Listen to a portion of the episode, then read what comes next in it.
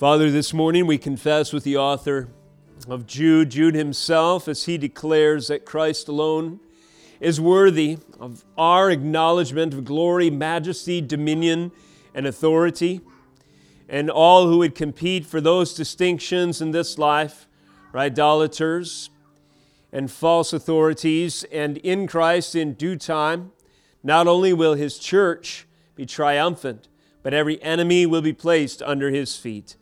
We stand in awe of these truths revealed in Scripture and in our own hearts by the power of the gospel, awakening us to newness of life. We pray as we open your Scriptures today and behold your Son revealed, O Lord, that you would return us to those moments of the incarnation and beyond, where the first witnesses and testimony to God become man, worshiped and praised, with their hearts awakened to the reality of God with us, Emmanuel, and their mouths equipped to proclaim the knowledge of Christ come to all who would hear. We pray today as your table is spread before us, both in the proclamation of your word and your word dramatized in the elements, that you would reinforce to our souls the assurance of hope. And for the lost who may be gathered in this place, if there's any who have not repented and believed, if there are any who have not turned to Christ in the hearing of these words today, may the Spirit use the proclamation of your authoritative word, dear Jesus Christ, to cause them to turn from their sin, to repent, to believe that you are the way, the truth, and the life. It is in your name we pray, the name of Jesus, high above all names. Amen.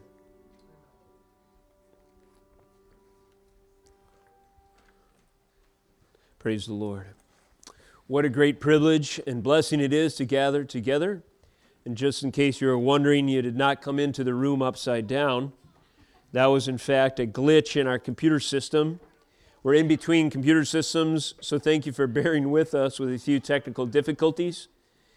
But I have in front of me a paper Bible, which is the old school way. I don't know if any of you still use books but they're kind of foolproof, and sometimes computers are a reminder of the blessing of the old ways.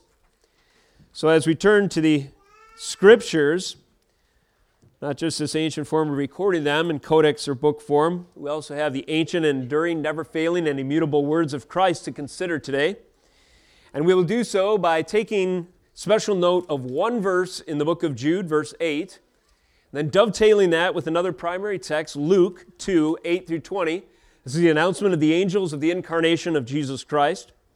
The title of this morning's message is Sodom versus Shepherds.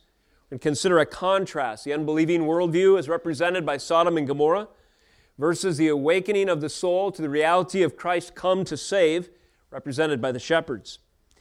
The aim of this morning's message is to issue a call to worship by way of biblical example.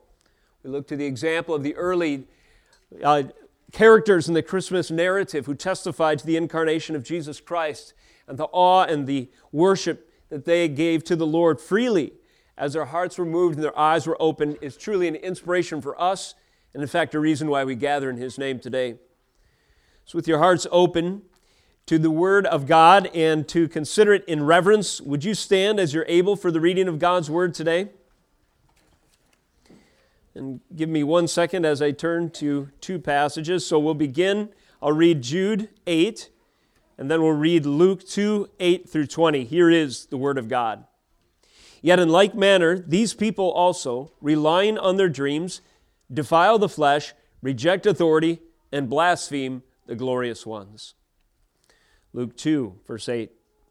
And in the same region there were shepherds out in the field, keeping watch over their flock by night.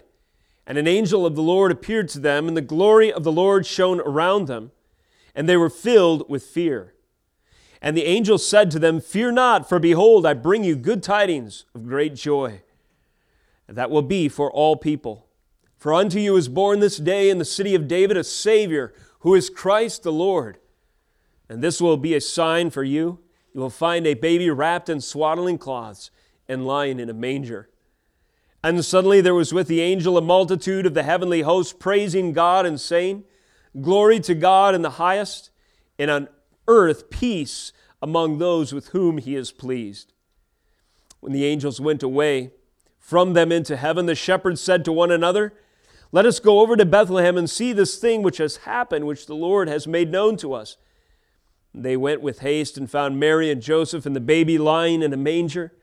And when they saw it, they made known the saying that had been told them concerning this child. And all who heard it wondered at what the shepherds told them. But Mary treasured up all these things, pondering them in her heart. And the shepherds returned, glorifying and praising God for all they had heard and seen as it had been told them. This is the word of God. You may be seated. This, the first Sunday of the month, typically for us is a communion Sunday. And we have opened a series from the book of Jude, following 1st and 2nd Peter, and dovetailing with many themes, the, these two epistle writers. We consider an analogy or an example, or as I like to say, an event oracle of wickedness that was recorded to teach us a lesson long ago in the book of Jude. Jude is describing those who are enemies of the Lord and his people he calls these, these folks, the ones who he's calling out and preparing the church to do war against, our last sermon along these lines was called a call to arms, false teachers. He explains that they are those, according to Jesus, the wolves in sheep's clothing, which infiltrate and seek to do great damage to the testimony of Christ. Well, Jude is concerned that those who bear a common salvation, verse 3, would contend for the faith. We see that in the same verse, which means to fight and to strive to maintain the foundations upon which we stand. And part of his admonition in this regard is that we recognize that there's nothing really new under the sun, but enemies of the Lord have, ex- have been alive and, and, and uh, active in each generation, and we should draw from this ours is not excluded either. So, in making his point, Jude reminds the church that back in the days of Sodom and Gomorrah, for instance, in verse 7, and the surrounding cities, he says, which likewise, likewise indulged in sexual immorality and pursued unnatural desires, serve as an example by undergoing a punishment of fire, of eternal fire. Yet in like manner, these people also, relying on their dreams, defile the flesh, reject authority, and blaspheme the glorious ones. So, what Jude is doing here is using ancient examples to identify the rotten fruit that will let you know, as Jesus said, by your fruits you will know them, those who are enemies of the church.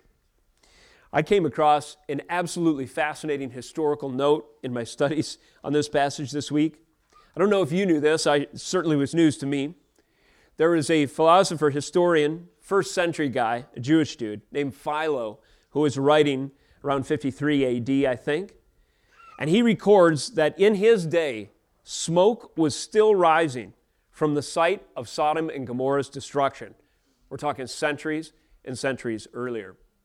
Recently, I cited from this pulpit, maybe uh, a year or so ago, uh, a document that was that surfaced from some scientists who figured out that there's archaeological or geological evidence, I should say, in the region, roughly speaking, where Sodom and Gomorrah lay, those cities on the plains.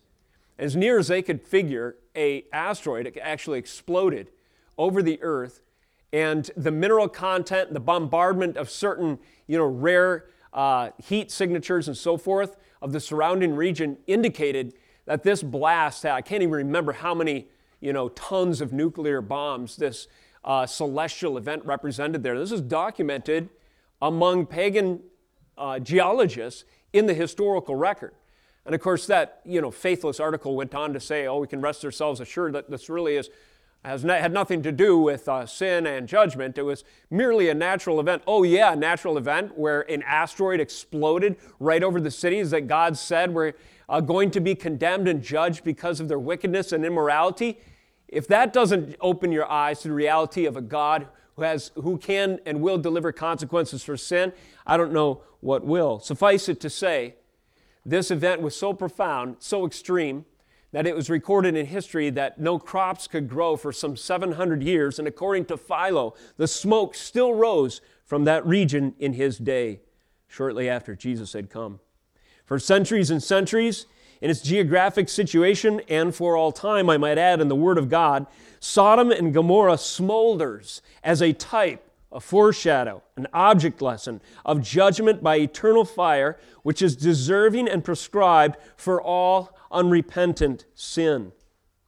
Jude cites the event oracle of Sodom and his warning against and his warning against and condemnation of enemies of Christ's church. Uh, suffice it to say, we are to take this seriously. To appreciate, I would go on to suggest the full impact of his letter. We should make it our goal to have Jude's references to prior revelation, like Sodom and Gomorrah, fresh in our mind as we read them. After all, they were certainly fresh in his mind as he wrote, and he appealed to them so that his readers would understand the weight of what he intended to convey. So, in the course of our series, I'll make it my goal to refresh our memory and reinforce our understanding from passages like Genesis 18 and 19, which record those two chapters, the rescue of Lot from these reprobate societies, even Sodom and Gomorrah. Furthermore, as we take the final verse of Jude, which I have suggested is a thematic a verse by which we can summarize the lesson and intent of the entire letter. We have this verse, by the way, 25. To the only God, our Savior, through Jesus Christ our Lord, be glory, majesty, dominion, and authority before all time and now forevermore. Amen. So, taking this final verse in Jude as an organizing framework, we can draw a contrast between the philosophy of Sodom, summarized in verse 4, There's four references there as well, relying on dreams, defiling the flesh, rejecting authority, blaspheming the glorious ones. If we line that up side by side, we have quite the contrast.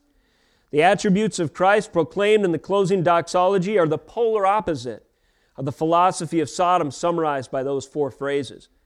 From Jude, Therefore, we learn to contend for the faith by discerning and opposing anything that denies or seeks to diminish the glory, the majesty, the dominion, and the authority of our Lord Jesus Christ. And just for the purpose of this message today, I've chosen to illustrate this distinction, this contrast between the worldview of Sodom and the heart of the beloved saints uh, the, those that share a common salvation in the words of Jude, uh, by citing or juxtaposing the citizens of Sodom with the first witnesses of the incarnation. Apart from Mary and Joseph, among the first who recognized and welcomed Jesus, God become flesh, were those famous, now famous shepherds, at the time lowly commoners in the fields outside of Bethlehem. Sodom is representative of false teachers, but these shepherds illustrate the heart of true worship, marking the church of Jesus Christ. So those are the extreme. On the one hand, the citizens of Sodom representing the wicked rebellion of this world. On the other hand, the shepherds outside Bethlehem, which represent eyes open to the reality of the incarnation and the worship our Lord and Savior deserves as a result. So let me give you a heading and four main points today organized around these four, all right, in total eight references. Four references to the philosophy of Sodom, four references to the attributes of Christ, illustrated by the distinction between that ancient wicked society and the shepherds. So here's the heading Wickedness of Sodom versus worship of the shepherds. First of all, Sodom relies on dreams, while the shepherds recognize the revealed glory of Christ. Secondly, the wicked in Sodom, they were busy defiling the flesh, while the shepherds acknowledged the incarnation, majesty of Jesus. Thirdly, Sodom, the citizens thereof, they were rejecting authority in the way they ordered their affairs. But on the other hand, the shepherds acknowledged the cosmic, if you will, dominion of Jesus Christ announced by angels. And then finally, while the inhabitants of Sodom were blaspheming the glorious ones. You see both events where the groups of people were visited by angels.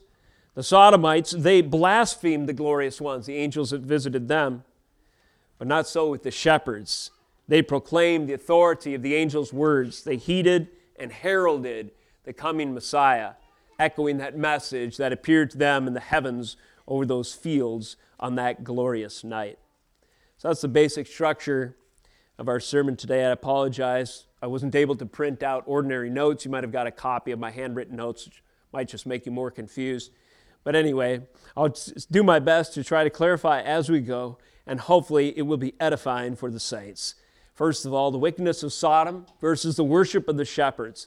We have, on the one hand, relying on dreams, and the other hand, revealed glory. Notice again in Jude, verse 8 Yet in like manner, these people also, relying on their dreams, defile the flesh, reject authority, and blaspheme the glorious ones. What in the world does it mean to rely on dreams? Well, I submit to you, you can turn with me, by the way, we'll be doing some back and forth today to Genesis 18 and 19. I submit to you that a good summary of this relying on dreams might be, or an explanatory phrase, subjective experience.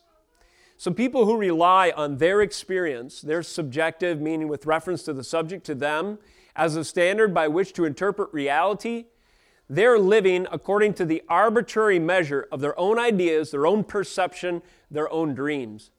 The reason Jude would use a kind of elusive metaphor like this, like a dream, I don't know if you've had one lately, but you ever have that experience? A couple of us were talking about this recently where in your dream, it's crystal clear.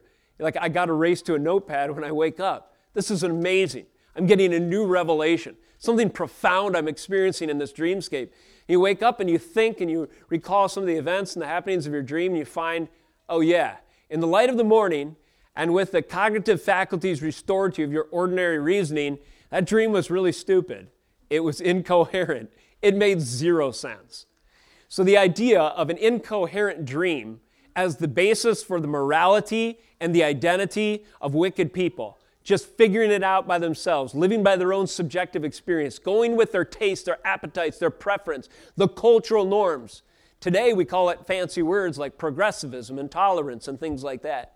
We call it uh, living, you know, being up to date with the times and uh, um, basically succumbing to any new and improved, quote unquote, idea that comes. The scriptures call these things waves across the sea of a, basically a damnable landscape of heresy. But in, the, in, uh, but in our eyes, when we just use ourselves as the reference, in our religious narcissism, our centers of our universe, and think the best I have to offer and go on is my own experience, we're reverting to the impulses of original sin and we're living and relying on an elusive, self centered, uh, uh, idol, basically, of our own subjective experience. And this is the way Sodom organized their affairs. In Genesis 18, this is a sharp contrast to the testimony and the experience of Abraham.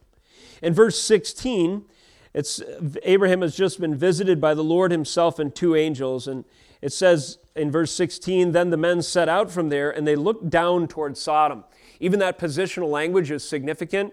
Here we have something of an ascendancy, if you will. Abraham is lifted up to a vantage point with these ministers of God, these angels, these authorities representing the Word of God. And then they're analyzing. It's the scrutiny of God's judgment, this society, Sodom and Gomorrah and then the Lord will go to Sodom, not because he needs to go there to know what's going on, no, but because the coming of the Lord in judgment is typical language to explain there is a day of reckoning and sinners ultimately won't get away with it. And so the Lord went, or so Abraham went with them, and uh, with them, that is, with the Lord and these angels to set them on their way, the Lord said, Shall I hide from Abraham what I am about to do? Seeing that Abraham shall surely become a great and mighty nation, and all the nations of the earth shall be blessed in him. Verse 19, For I have chosen him that he may command his children and his household after him to keep the way of the Lord by doing righteousness and justice, so that the Lord might bring to Abraham what he has promised him. Then the Lord said, Because this outcry against Sodom and Gomorrah is great, and their sin is very grave. I will go down to see whether they have done altogether according to the outcry that has come to me, and if not, I will know. So notice what is said of Abraham versus what is said of Sodom. For Abraham, he is chosen by God. His identity is that God has called him. For Abraham, his assurance is in covenant bond and relationship with the Lord. He is the Lord's Son. The Lord has promises for him, a lineage whereby the name of the Lord will continue. The Lord has commanded his children and his household according to a universal ethic, an unchanging standard of righteousness, referred to here as the way of the Lord. Therefore, Abraham, God's servant, saved from his sin and set upon his rock, Jesus Christ, so to speak, he will proceed and his testimony will be one not of living, relying on his dreams, so to speak, but no, doing righteousness and justice so that the Lord may bring to Abraham everything he has promised him.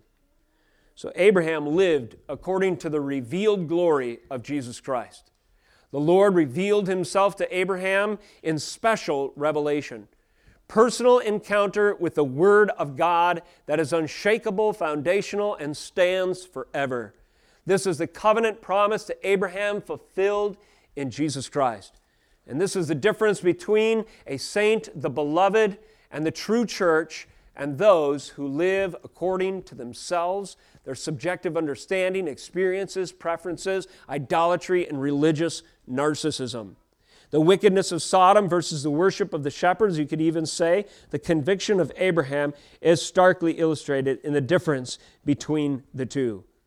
The Sodomites lived as if they were unreasoning beasts, wholly given over to the flesh and to the appetites trained by sin and depravity and the wickedness that had corrupted all mankind since the fall.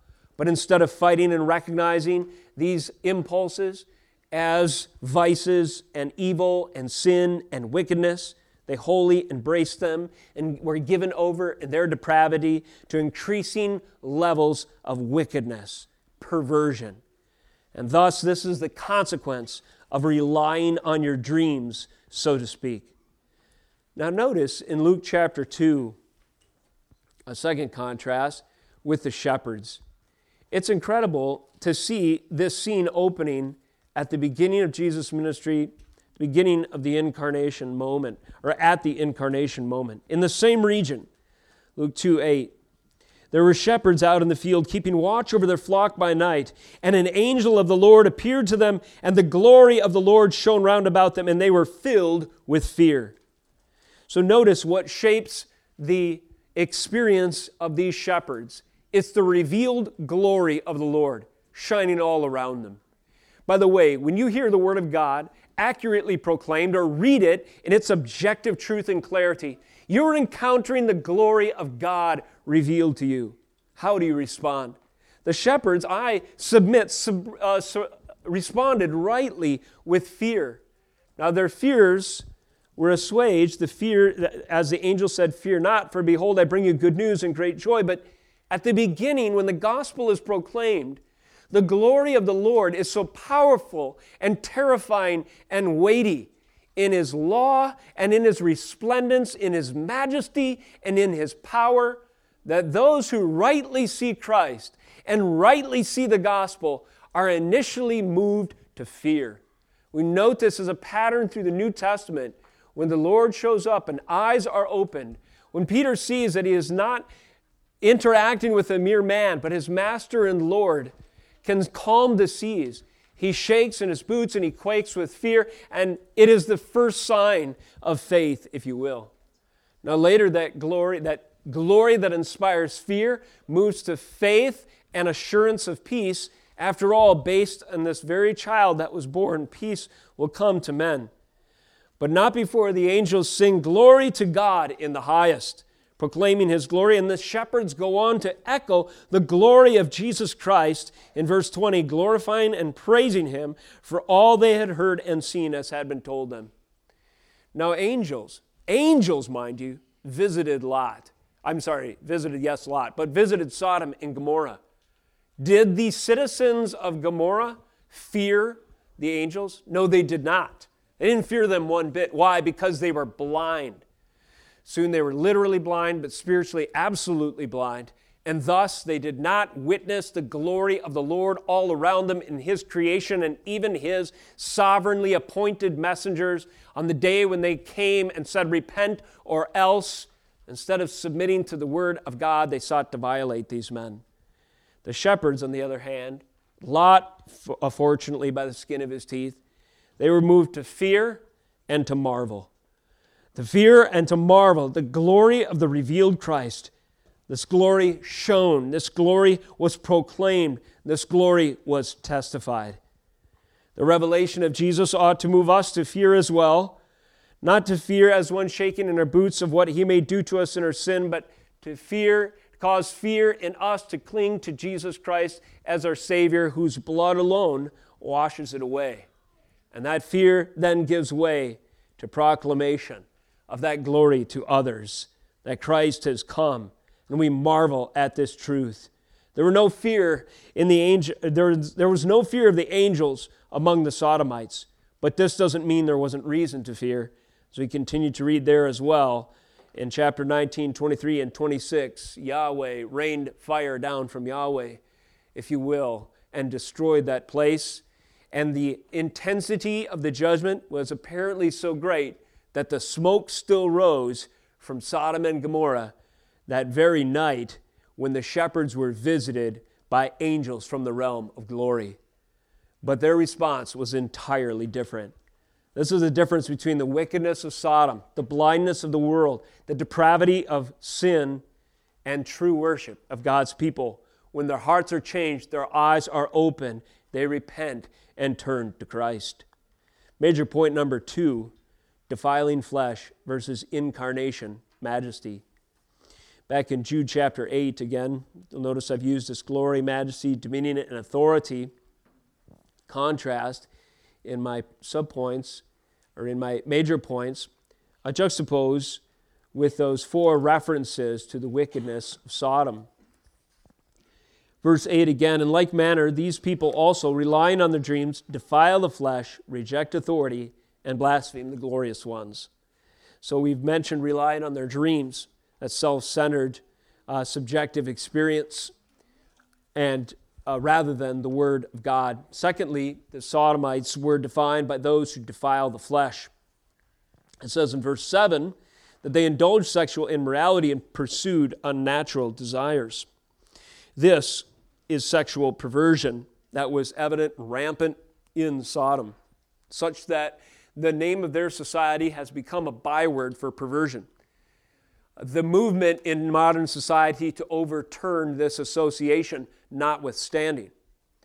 The, the word perversion is a very important and biblical concept. It must be maintained. The word perversion implies that there is a standard of righteousness and that there is a deviation from the norm. We live in a society that is trying to reclaim the legacy of Sodom and Gomorrah, to erase all notion of sexual uh, holiness and standards of right and wrong when it comes to the expression of one's behavior in these areas of life. But the Word of God cannot be changed or altered. Only minds and hearts become dull, blind. But as they become dull and blind and willfully neglect and refuse to admit what God has established forever, it doesn't make them right. It doesn't, it doesn't make them immune to the consequences. It only makes them less aware of the sickle or the knife of God's judgment or the fire restored or uh, stored up in the storehouses of justice on their behalf that will be dealt upon them in God's perfect time if they do not repent. It is the mercy of God that points us out and calls us to announce the truth, to say, as we've said in recent weeks, repent or else. This deviance in Sodom and Gomorrah was born of a, sort of a false religion, by the way, and this false religion has taken different forms through the ages, and it's present with us today. In the past, Platonism or Gnosticism has proposed a dichotomy, which means a unrelated difference. And uh, this dichotomy goes like this the, the claim is there's no necessary, no intrinsic, and no ethical relationship between our conceptual preferences, what we think we are, and our biological or embodied uh, existence, what we are in the flesh or in our body. This might sound a little confusing, but today you see this whole movement in the so called distinction between gender and sex. Some today, in their perverse uh, revival of sodomite thinking, are trying to suggest that someone can be one thing and their consciousness or preference, even though they're another thing in their body. What does this imply? No creator, no created order. God has not spoken, God has not engineered. insistence on a difference between sex and gender is a denial of the created order. And what does it seek to do? In this false religion and false philosophy, it seeks to justify perversion. Uh, plain and simple, that's what it is. The Bible calls this defiling the flesh. And this is the kind of thing that was rampant and uh, prevalent in Sodom and Gomorrah and reaped for them great judgment. Now, on the other hand, we see the incarnational majesty of Jesus Christ acknowledged by the shepherds. So blind in their perversion, the inhabitants of Sodom couldn't recognize the angels when they came. The disciples, or I'm sorry, the shepherds, however, in the fields outside Bethlehem, recognized not only by the testimony of the angels that Christ has come, but their own visitation that God had become man. And this is significant and it relates to this point, and I'll explain why in a moment. Verse 11 in Luke 2 Unto you is born this day in the city of David a Savior who is Christ the Lord. And this will be a sign for you. You will find a baby wrapped in swaddling cloths and lying in a manger. And suddenly there was with the angel a multitude of heavenly hosts praising God and saying glory to God in the highest. A few key terms, though, that relates to this concept of God's intent for body and soul. Unto you is born this day. What is the incarnation? It's Christ taking on flesh. It's God becoming man. It's God Himself, the second person of the Trinity, forever exalted in uh, the glories, in pre incarnate glory, veiling for a time His prior majesty, and taking on the form of a servant, the body of a man forever. Jesus was resurrected with a body, albeit glorified, but will retain that body forever and without end. This is the incarnation. Jesus Christ was born. More so, Jesus Christ was born in an ordinary way that God had deemed from creation in the beginning. This will be a sign for you. You will find a baby wrapped in swaddling cloths lying in a manger. The shepherds testified to the incarnation. God had become man the embodiment of God Himself taking on flesh for eternity to redeem the purpose of all creation. And that purpose of redeemed creation involves body, soul, and realm. This world will be recreated, the new heavens and new earth. Your soul, if you are if you know Jesus today, has been born again. And you too, at the second resurrection, will receive a resurrection body. What does this tell us? God has a sovereign and holy intent for your soul, your body, and your habitation. And He claims dominion and rights to all of them. There's no dichotomy.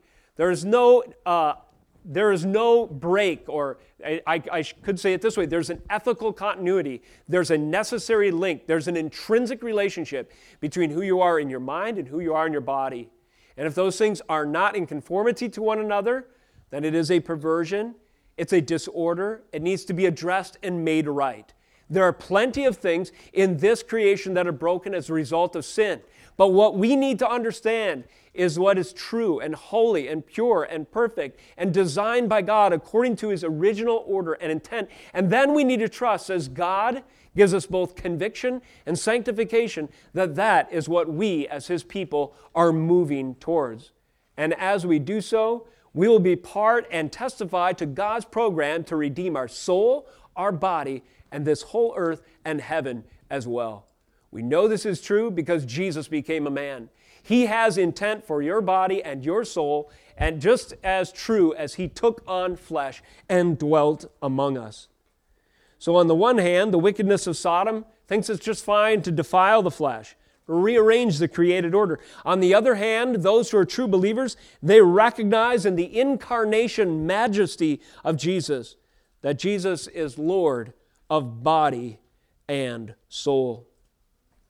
Thirdly, this morning, the wickedness of Sodom is evident in that they reject authority, while the shepherds, on the other hand, they recognize the cosmic, if you will, dominion of our Lord Jesus Christ. Jude 8 In like manner, these people also, relying on their dreams, defile the flesh, reject authority, blaspheme the glorious ones, reject authority. This authority rejection is seen back in Genesis again. And uh, it didn't take long, or it didn't take much, I should say, for the resentment of the inhabitants of Sodom and Gomorrah to take their anger and their hatred and their rebellion against God out on not just their intent to have their way with the angels, but also their anger towards Lot himself. And we see this rejection of the authority of authority in uh, Genesis 19 as the events unfold. These two angels come to Sodom. In the evening, they find Lot sitting in the gate, 19:1. He says, "My lords, please turn aside to your servant's house and spend the night, etc." Now in verse 4, but before they lay down, the men of the city, the men of Sodom, both young and old, and all the people to the last man surrounded the house, and they demanded these men that they may have their way with them. What does Lot do? Well, just with a smidgen of conviction and some boldness, testifying to Lot as a righteous man indeed, though he had many problems. Verse 6 Lot went out to the men at the entrance, shut the door after him. And before I read verse 7, he's about to risk his life. But these rabid, rabid, irrational, depraved people, wholly given over to their sin, Lot's about to call them out. Went out to the men of the entrance, shut the door after them, and said, I beg you, my brothers, do not act so wickedly. Wickedly? I'm sure that he screamed in his face, foaming at the mouth. Who are you to judge? He says, Behold, I have two daughters. This obviously is horrible of Lot to offer, yet further illustrates the wickedness and perversion of this mob. Behold, I have two daughters who have not known any man, any man. Let me bring them out to you and do to them as you please. Only do nothing to these men, for they have come under the shelter of my roof. But they, the men of Sodom, said, Stand back. And they said, This fellow came to sojourn, and he has become the judge. Now we will deal worse with you than with them. So, what made these men more angered and agitated than being denied the lust of the flesh that they so craved was the fact that one of their citizens judged them and said, This is wicked behavior. Please stop. I'll even give you my virgin daughters. Who are you to judge? Holier than thou. You're not even one of us. You're a sojourner here. Do these attitudes and sentiments sound familiar? Yes, they do. The minute that a Christian, basing his life in confession, with all the compassion he, he can muster, nevertheless stands uncompromising for the truth and said something like homosexuality is sin, what do we hear in return? Who are you to judge, a sojourner amongst us? Get with the times. That is uh, archaic thinking. You should be progressive. Jesus says to love everyone. To which I respond the love of God is never promiscuous. God is not a promiscuous lover. He doesn't love everybody all the time just the same. His love is based upon his covenant bond with his people in and through Jesus Christ. There are two kinds of people there are enemies of God, and there are ones that God has fundamentally changed because he first set his love upon them. But without that distinction, you're either the seed of the serpent or you are, by God's grace alone, the seed of the woman. You're an inhabitant of Sodom, living by your dreams, defiling the flesh, rejecting authority, blaspheming the glorious ones, or you're like those shepherds who recognize the majesty and the glory and the authority of the domi- and the dominion of the one who came to save you. Things get really sharp and clear when the wickedness of society abounds. just one small statement of conviction can be met with a backlash of hatred, despising you, calling what you say hate speech, though you're just trying to save them. They may throw you in a gulag thinking themselves righteous, but this is just because they're living out the wickedness of the human heart, devoid of the conviction of the Holy Spirit, rejecting the authority of God's immutable word. Now, whereas the inhabitants of Sodom despise the truth, on the other hand, the shepherds, who are a good representative of the true church, they recognize the cosmic dominion of Jesus Christ. It's incredible. The angel of the Lord says to them, He appears to them, the glory of the Lord shines round about them. He says, For unto you is born this day in the city of David a Savior, who is Christ the Lord. Can you imagine that moment? I'm sure you have I don't know what your favorite moment in the Christmas story is. We had a question at family worship last night. You know, which character of the Christmas narrative do you most relate to? And a couple of the crew, uh, my kids said the shepherds. I think I agree with them. I could see myself as a lowly, unlikely recipient of the glory of Jesus Christ. You know, the ordinary vocation is interrupted by this megaphone from glory. And quite literally, you have these emissaries of God's holy will descending down Jacob's ladder to proclaim to you that He has come. Incredible. The Savior, who is Christ the Lord. This will be a sign for you. You will find the baby wrapped in swaddling cloths and lying in a manger. And then, kids, who joined this angel? Suddenly there was, say again, a multitude of angels. Excellent. And suddenly, verse 13, there was with the angel a multitude of the heavenly host, Sabaoth in the Hebrew, praising God and saying, Glory to God in the highest, and on earth peace among those with whom he is pleased. This, now, the Christmas hymn, Jesus, Lord, at thy birth, is very apt indeed. And this event proved it. Though Jesus was humble and to the average person unrecognizable as the King of kings and Lord of lords, wrapped in swaddling cloths in this humble feed trough. Though that was the case to the average eye, to those who had eyes to see, they recognized him as Yahweh Sabaoth, Lord of hosts.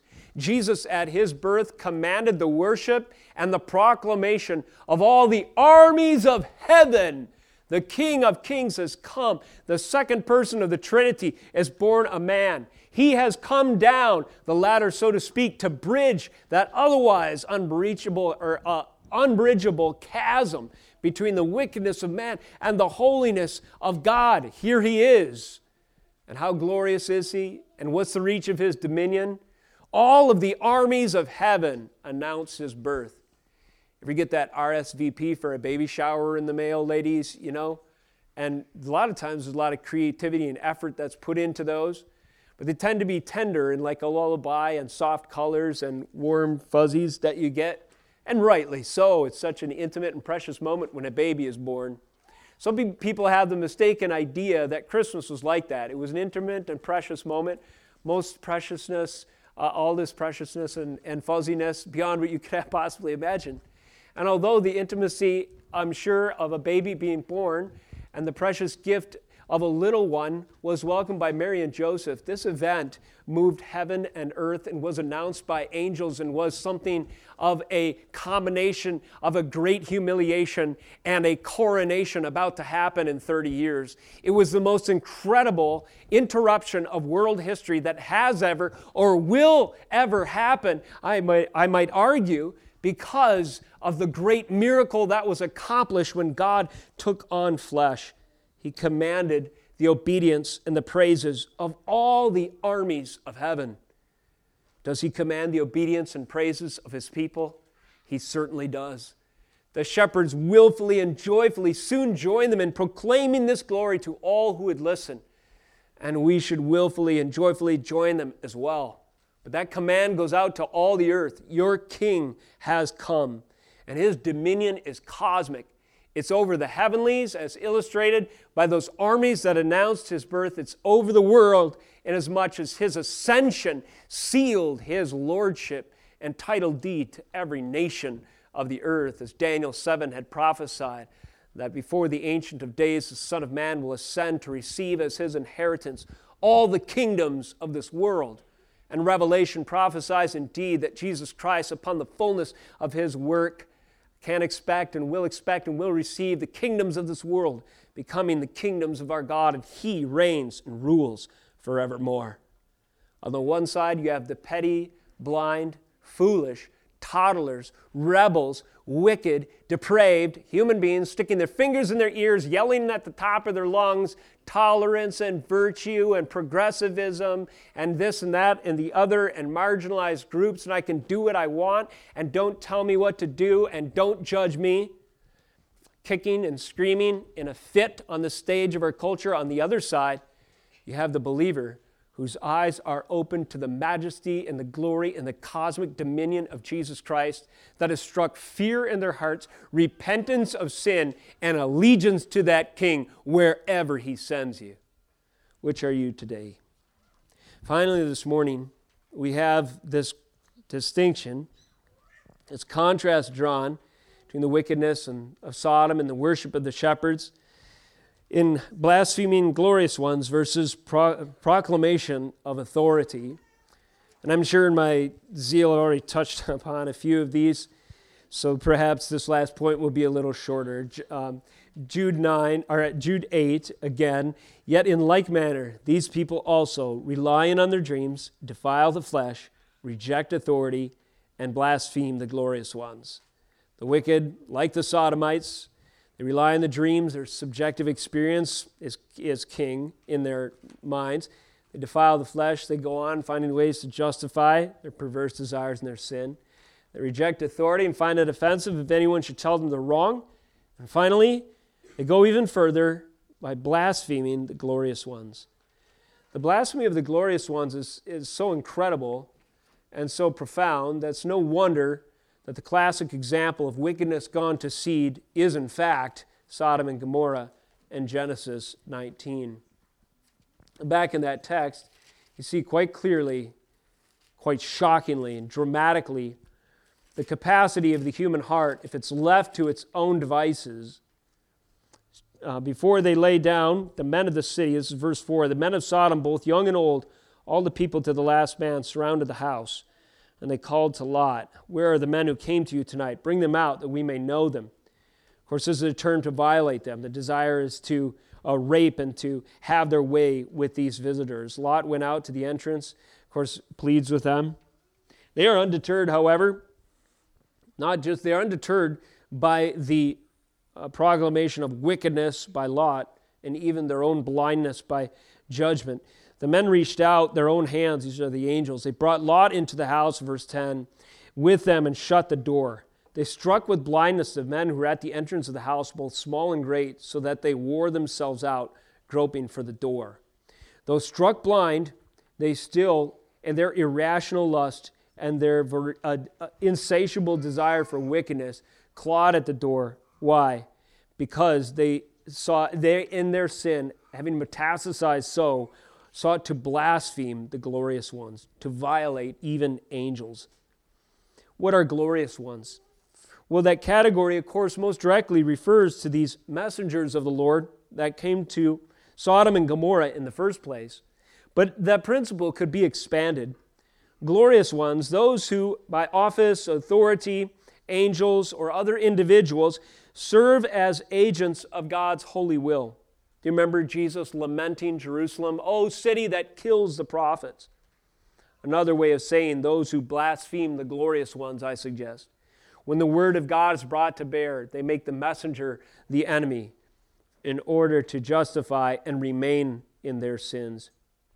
This was particularly stark in Sodom, where these visiting, divinely sent uh, angels, messengers with reckoning authority, and also the way of salvation were not just rejected, not just dismissed, not just ignored, they were actually sought out to be the objects of the uh, depraved desires of this wholly perverse people group. Anyone today, let me just make this point of application, who is not troubled by the celebration of perversion on the high places of our society I submit remains oblivious or overtly dismissive in their rebellion to the reproof and the references of Jude. You know, it struck me, we've been going over the uh, exaltation of Joseph in the book of Genesis in chapter 41 recently. And the Spirit of God is acknowledged in Joseph by Pharaoh himself. And this is the chief qualification for him to serve as the grand steward of all Egypt. So, in this coronation ceremony, if you will, he's given white linen, a chain of gold, a signet ring, the second chariot, and an entourage. And Joseph goes throughout all the land, all of Egypt, And though uh, servants of, the, of uh, Pharaoh who go before him command everyone bow before him. Bow. Why? Because we recognize in this man is the Spirit of Yahweh himself. And he is the agent delegated with the authority and ability, the anointing of the one true sovereign to save us from seven years of famine. Acknowledge that, respect that, adhere to that. Ask yourself this question Who are the anointed servants? in the high places of our day? What qualifications are celebrated by the current administration? Who is the press secretary of Joe Biden and why does she have that position? Is it not in part because she's a quote unquote first lesbian to serve in that role? You know, a deputy something, something, Health and Human Services is a name you'd never recognize, but you've probably heard of so called Rachel Levine. Why? because they are the quote unquote supposedly first transgender official in the Biden administration, in the uh, cabinet of our current president, and so forth. You know, recently uh, another pervert got caught sto- stealing women's luggage. He serves in the Department of Energy. You probably wouldn't know his name either. But what has happened as these marginalized, perverse sexual identity individuals are acknowledged by the powers that be, and then they're paraded forth we recognize in the spirit of this one, a marginalized group who we now in our virtue celebrate as equal standing, and we should embrace everyone equally, regardless of their preferences and lifestyle, regardless of where they stand, according to the ancient, immovable standard of God's ethical norms for sexuality and so forth in the scriptures. No, we're going to embrace everyone. And so the emissaries in culture go forward and they say, bow before this individual, bow before that individual. Well, is there, you know, this morning I was commenting prayer. Is it in prayer? Is any surprise that we've experienced a crisis of public health? Is it any surprise that we're worried for our very existence, whether by fake a crisis or real? We are a people that are absolutely confused. We're absolutely afraid. We're uncertain, unstable in all our ways, and crying out for a Savior. It's not going to come through any of these means. And what the scriptures tell us is that this kind of value set, these kind of policies and pursuits is the wickedness of Sodom. And we have to be the exception to the norm and cry out that the, that the true Savior has come and that He is revealed. And most people might miss it as they did then, but nevertheless, it is true. He rules, He reigns. Now, while the wicked go on to violate the glorious ones, to shoot the messenger, to reject the authority of the truth of Jesus Christ. The shepherds, on the other hand, they were a good example. They heralded and heeded the word of God. Verse 15, Luke 2. When the angels went away from them into heaven, the shepherds said to one another, Let us go to Bethlehem and see this thing that has happened, which the Lord made known to us. So, setting their vocation aside, securing someone else to watch the sheep, maybe just leaving there, trusting the angels to be the shepherd in their absence, I don't know. But they had to make some arrangements and make some plans and potentially some sacrifice to follow and to obey this direction that the angels pointed them, and they did so because they believed the word of God. They went, they made haste, they found Mary and Joseph and the baby lying in the manger, and when they saw it, what did they do? They made known the saying that had been told them concerning the child, they began to speak forth the word of God. They proclaimed the revealed glory and the authority of the angelic messengers. Verse 18 And all who heard it wondered at what the shepherds told them, but Mary treasured up all these things, pondered them in her heart. And the shepherds returned, glorifying and praising God for all they had heard and seen as it had been told them.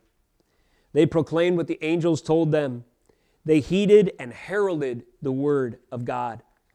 There's two kinds of people in the world those who blaspheme the glorious ones, who deny the messenger and seek to justify themselves in their own sins. And then there are those, however lowly, though they were once sinners, they proclaim the authority and acknowledge the glory of Jesus Christ, whose hearts and lives are so moved as to share that news with others at perhaps cost themselves in great sacrifice. Nevertheless, if your eyes have been opened to the cosmic authority of Jesus Christ, if you truly believe that His dominion is from sea to sea, if His majesty revealed in the incarnation truly sinks into your soul, if the revelation of His glory is your greatest treasure, can we do but other can we do anything but proclaim the good news No, we join the shepherds and announce the king has come. This morning, as we transition to communion, I wanted to remind you of one more aspect of the angel's visit both Abraham and Lot. In Genesis 18 and Genesis 19, both, these two men who were called according to the covenant, they did not blaspheme the glorious ones, but instead extended to them table fellowship. That is to say, they sat down at covenant meal, friendship and fellowship, in Abraham's case with the Lord himself. Genesis 18:1, the Lord appeared to him, to Abraham, by the oaks of Mamre, as he sat at the door of his tent in the heat of the day. He lifted up his eyes and looked, and behold, three men were standing there in front of him. When he saw them, he ran from the tent door to meet them. He bowed himself to the earth and said, O Lord, if I have found favor in your sight, do not pass by your servant. Let a little water be brought and wash your feet and rest yourselves under the tree. While I bring a morsel of bread, and that you may refresh yourselves, and after that you may pass on, since you have come to your servant. So they said, Do as you have said. Abraham went quickly into the tent to Sarah and said, Quickly, three seahs of fine flour, knead it, make cakes. Abraham ran to the herd and took a calf, tender and good, and gave it to a young man and prepared it quickly.